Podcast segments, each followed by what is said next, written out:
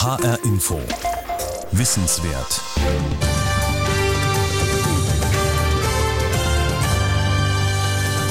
Erkannt? Klar, so klingt die Tagesschau. Deren Bekanntheitsgrad ist im deutschen Fernsehen kaum zu toppen. Aber kommt Ihnen auch das hier bekannt vor? Hier ist Extra 3, der Irrsinn der Woche. Oder das hier?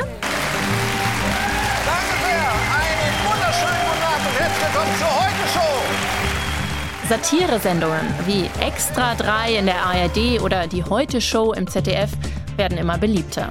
An so manchem Abend schauen inzwischen mehr Zuschauer die Heute-Show als das seriöse Nachrichtenmagazin Heute-Journal.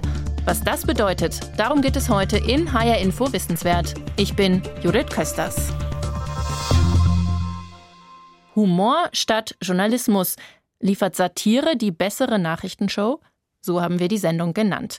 Das Phänomen, dass viele Menschen sich vom klassischen Journalismus abwenden und gleichzeitig Satiresendungen großen Zuschauerzulauf haben, das beobachtet man übrigens auch in anderen Ländern. Unser Autor Mike Herbstreuth hat mit Wissenschaftlern gesprochen, die versuchen, diesem Phänomen auf den Grund zu gehen. Und er wollte wissen, wie die Satiriker selbst darüber denken.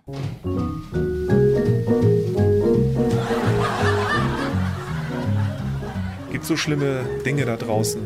Da brauche ich persönlich auch die Satire oder das Lachen, um das zu ertragen. Hier ist Extra 3, der Irrsinn der Woche. Natürlich eine Möglichkeit, sich mit Politik auseinanderzusetzen, ohne dass das Ganze gleich bedrohlich wird, ist natürlich die Auseinandersetzung über Humor.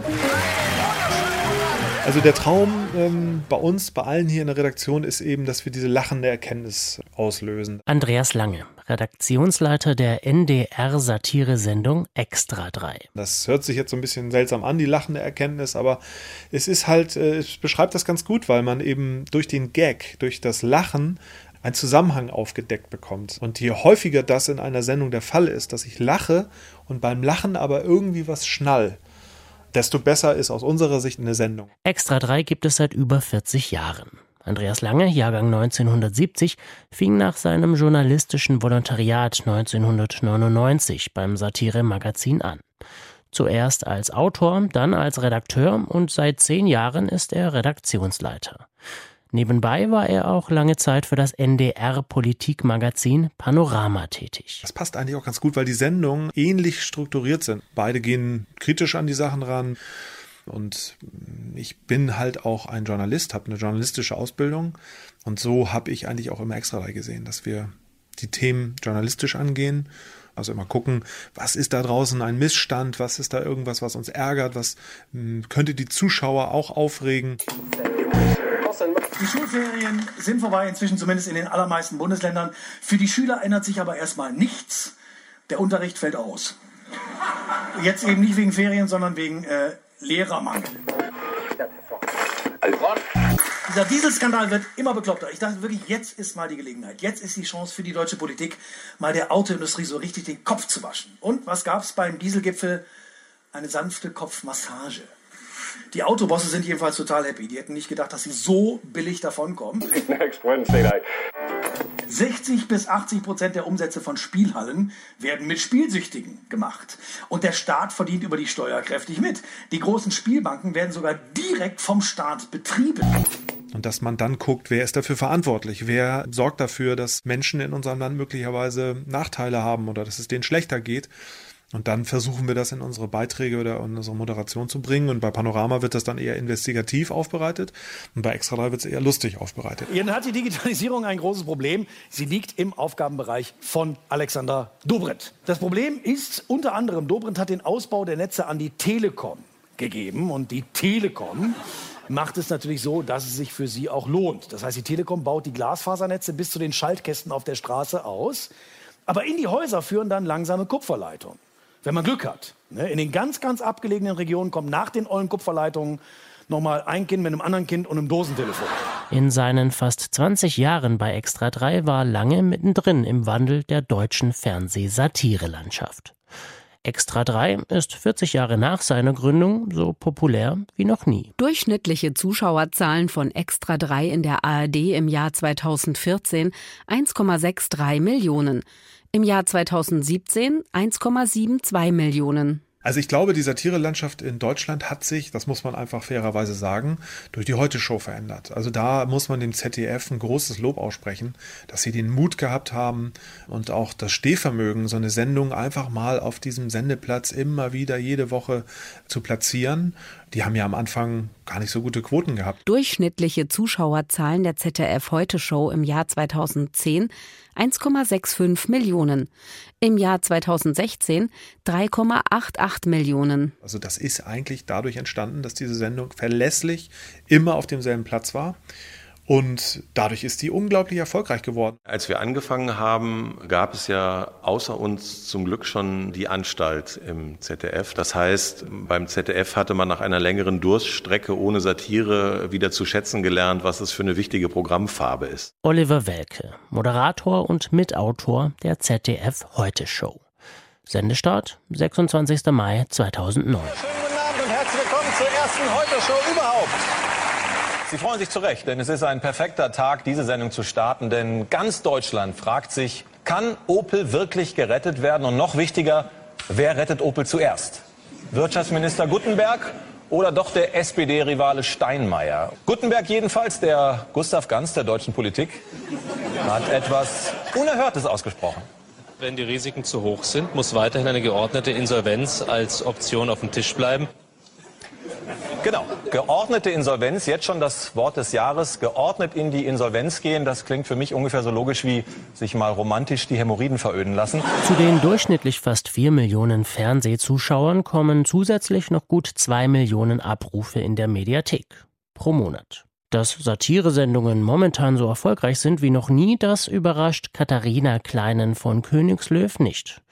Die Kommunikationswissenschaftlerin forscht an der Uni Hamburg zu politischer Satire und für sie hat der Satireboom vor allem einen Grund. Sie glaubt, dass momentan die Menschen ähm, nicht ganz wissen, was sie von der Politik so halten sollen und verunsichert sind in der Art und Weise, wie sie Politik verstehen sollen. Und natürlich eine Möglichkeit, sich mit Politik auseinanderzusetzen, ohne dass das Ganze gleich bedrohlich wird, ist natürlich die Auseinandersetzung über Humor.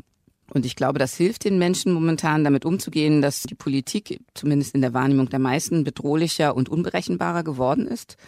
Und dann ist eben der Bruch mit der Satire, man kann darüber lachen und gleichzeitig versucht man trotzdem für sich eine Interpretation dessen zu finden, was da in der Politik vor sich geht. Für Tim Wolf, Chefredakteur des Print-Satire-Magazins Titanic, ist Komik und Satire mit komischen Mitteln Lustsuche. Der Wunsch, da wo, wo es schwierig ist, etwas Lustiges zu empfinden, die Welt für einen Moment ein bisschen schöner und erträglicher zu machen. Gerade wenn es um die ganz großen, schwierigen Themen geht, ist es tatsächlich das Bestmögliche aus dem ganzen Elend der Welt einen, einen komischen Mehrwert zu ziehen, was nicht immer gelingt.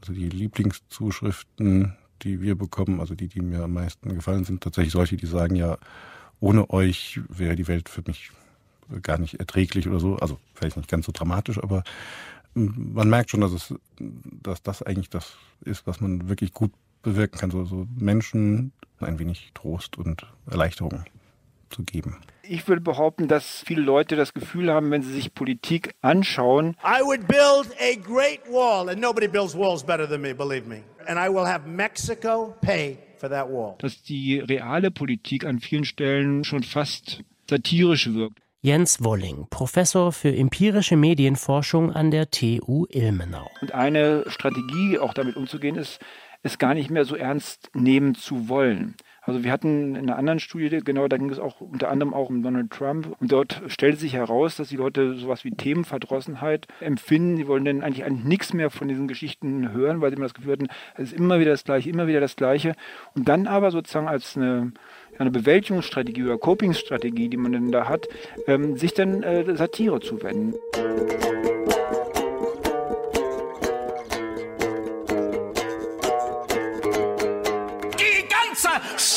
Scheiße, mit der Sie einem 365 Tage verarscht haben! Im Dezember 2012 schauten zum ersten Mal mehr Zuschauer die ZDF-Satiresendung Heute Show als das ZDF-Nachrichtenmagazin Heute Journal. Und spätestens da begann die Diskussion. Was bedeutet es eigentlich für eine Gesellschaft, wenn mehr Menschen die Veralberung der Nachrichten sehen als die seriösen Nachrichtenformate? Hugo Müller-Fock schrieb im Mai 2012 im Magazin Cicero, Welke und den Seinen geht es allein darum, die Politikerkaste insgesamt als eine Ansammlung von Volltrotteln darzustellen. Okay, die Heute-Show bringt Quote, was für die ZDF-Gewaltigen das Wichtigste ist. Und ganz nebenbei fördert sie Politikverdruss und Politikerverachtung.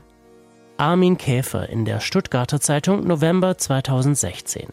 Wenn drei Millionen Fernsehzuschauer Freitagabends das Führungspersonal als komplett debiles Ensemble vorgeführt bekommen und sich darüber schlapp lachen, kommen Zweifel auf, ob es sich dabei wirklich nur um Spannungsabbau durch Humor handelt. Vielleicht erleben wir auch live den Triumph einer zynischen Unvernunft. Sind diese kritischen Stimmen berechtigt? Fördern Sendungen wie die Heute Show oder Extra 3 mit ihrem satirischen Blick auf Politik Politikerinnen und Politiker einen Zynismus bei den Wählerinnen und Wählern und sind letztendlich schädlich für die Demokratie?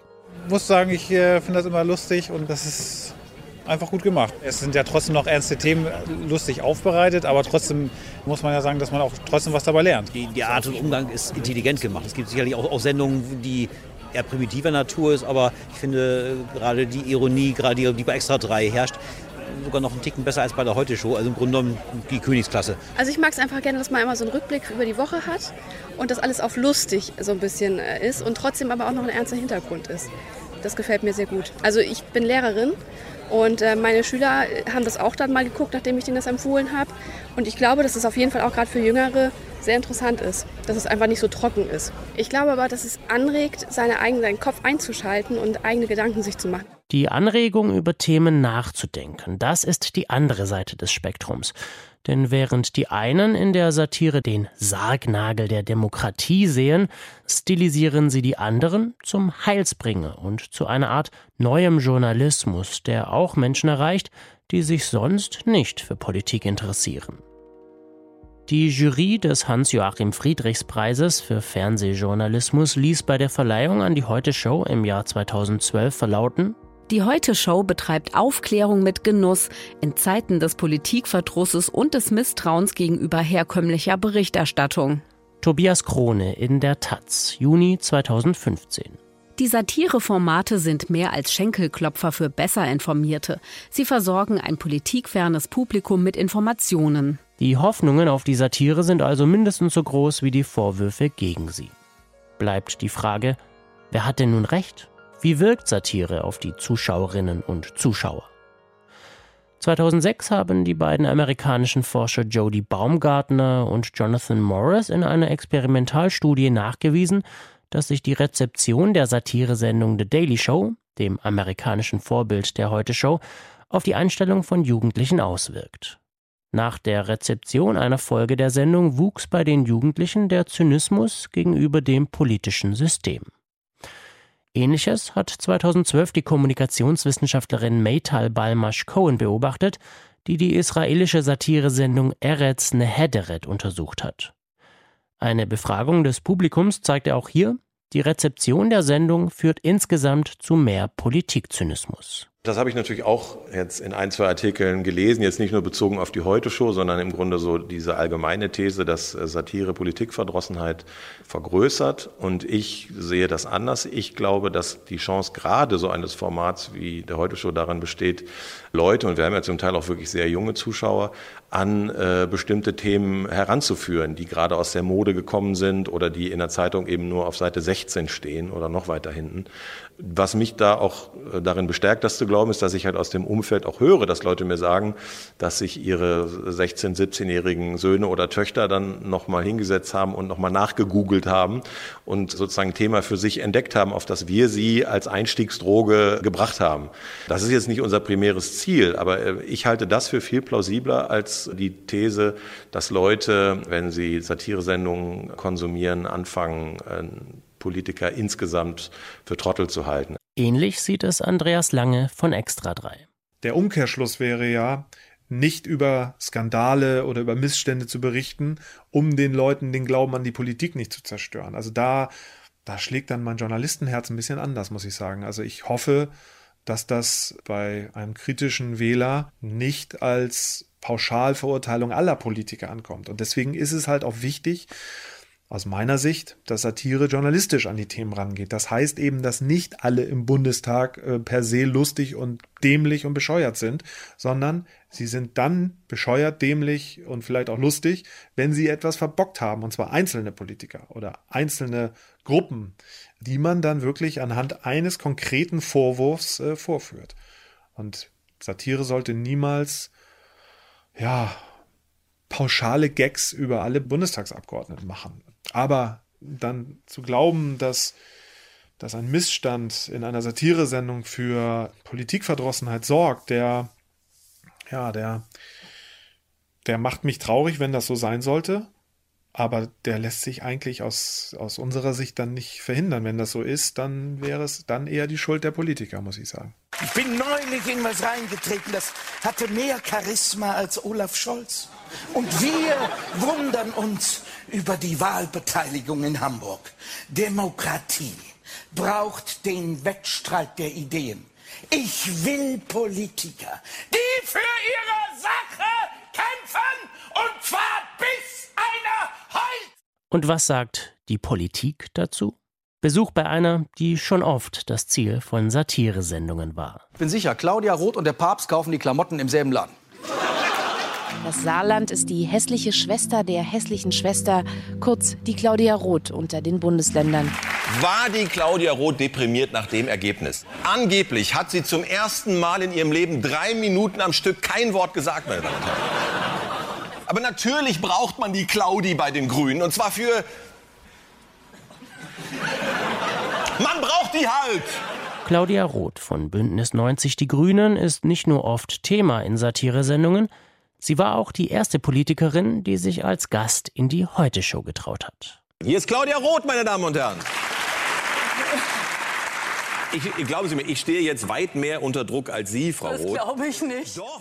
Trifft es Politikerinnen und Politiker, wenn sie Ziel von Satiresendungen werden? Naja, das musst du schon ertragen, wenn, was weiß ich, Harald Schmidt, der eins gesagt hat, die Rot ist ein Eichhörnchen auf Ecstasy.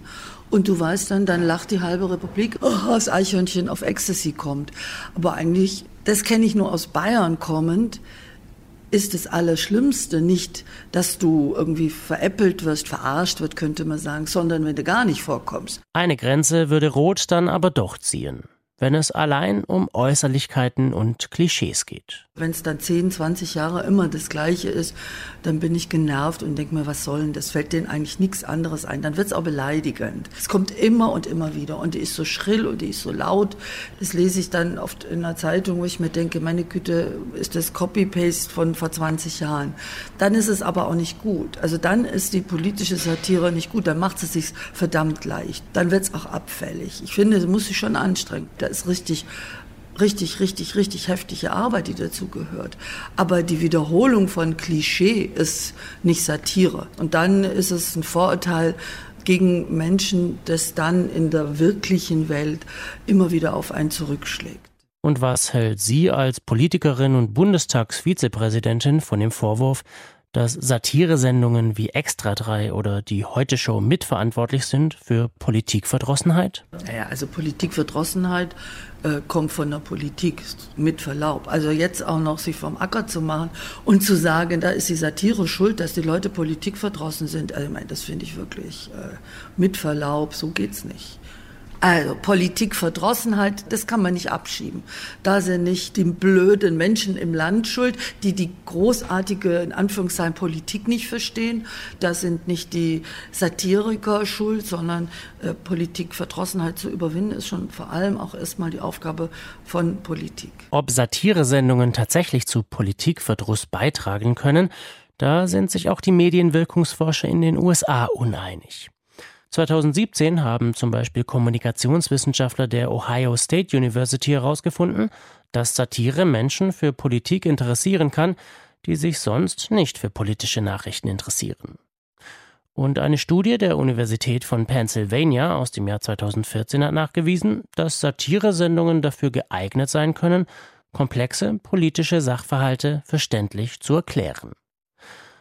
Aus solchen internationalen Studien lassen sich aber nur wenig Schlüsse zur Wirkung deutscher Satiresendungen ziehen. Zu unterschiedlich sind die Formate, der Humor oder auch die politischen Systeme. Und in Deutschland wurde bislang noch nicht viel zu diesem Thema geforscht. Aber die Studien, die es gibt, die zeigen laut dem Medienwirkungsforscher Jens Wolling relativ eindeutig, dass politische Satiresendungen dem Publikum nicht den Glauben an die Politik rauben. Wenn Sie rumgehen, werden Sie sicherlich irgendwelche Einzelfälle finden, die von sich aus sagen, ja, ich habe das denn da gesehen und äh, danach hatte ich wirklich so die Nase voll und ich war völlig enttäuscht und so weiter.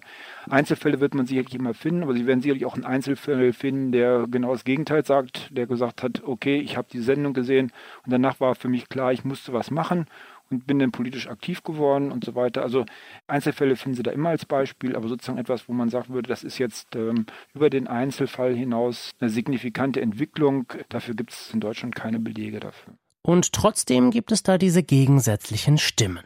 Die einen sagen, Satire mache vieles kaputt, die anderen sehen darin die letzte Hoffnung für die politische Bildung desinteressierter Jugendlicher.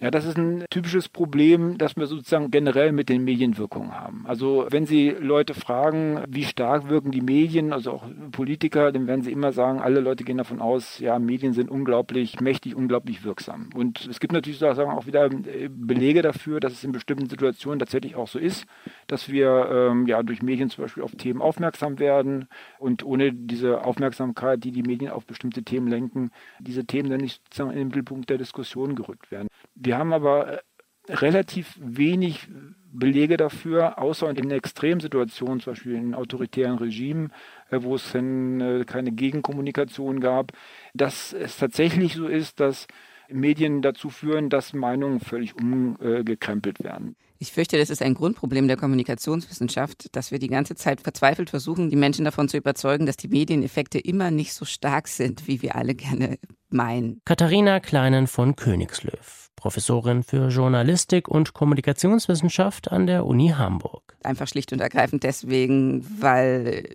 jeder von uns resistent ist gegen Medieneinflüsse, dadurch, dass wir uns halt auch nie nur einem einzigen Medienimpuls ausgesetzt sind, uns immer vor allen Dingen über interpersonale Gespräche noch anders informieren und äh, unsere Einstellungen oder das, was wir gehört haben, in den Medien validieren. Und das gilt genauso für politische Satire.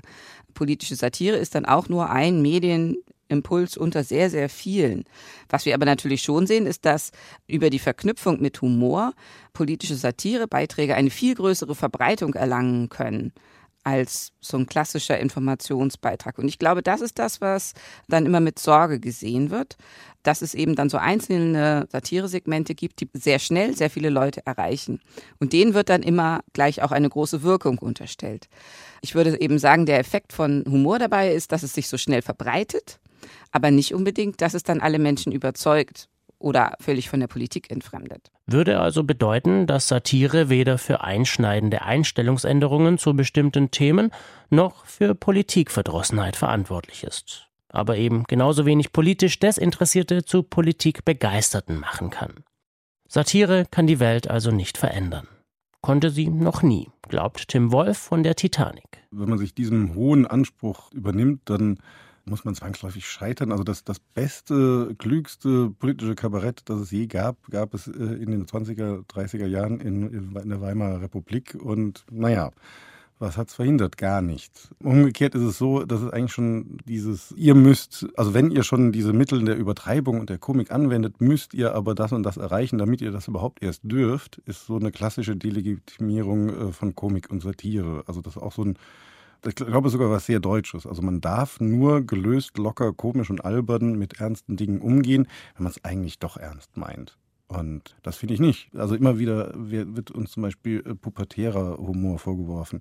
Da verstehe ich nicht so ganz, was die Leute gegen die Pubertät haben. Die meisten hängen doch immer noch äh, irgendwie drin und erinnern sich gerne zurück und so. Das, das muss man doch auch mal zulassen. Einfach die Belästigung der Welt durch pubertären Spaß ja, irgendwie erträglicher machen. Spaß, Unterhaltung, Erleichterung, das kann Satire bieten. Mehr nicht. Oder etwa doch? Andreas Lange hat jedenfalls die Hoffnung, dass in politischer Satire vielleicht trotz allem eine kleine Prise Weltverbesserung steckt. Wir werden diese Welt nicht verändern. Wir wollen diese Welt auch nicht verändern. Aber wenn wir sie ein kleines, kleines bisschen besser machen können, dann äh, habe ich alles erreicht im Leben. Humor statt Journalismus? Liefert Satire die bessere Nachrichtenshow? Mike Herbstreuth ist der Frage nachgegangen. Sie können diese Sendung als Podcast auf hrinforadio.de jederzeit nachhören.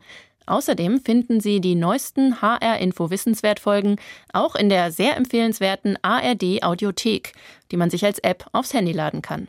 Ich bin Judith Kösters.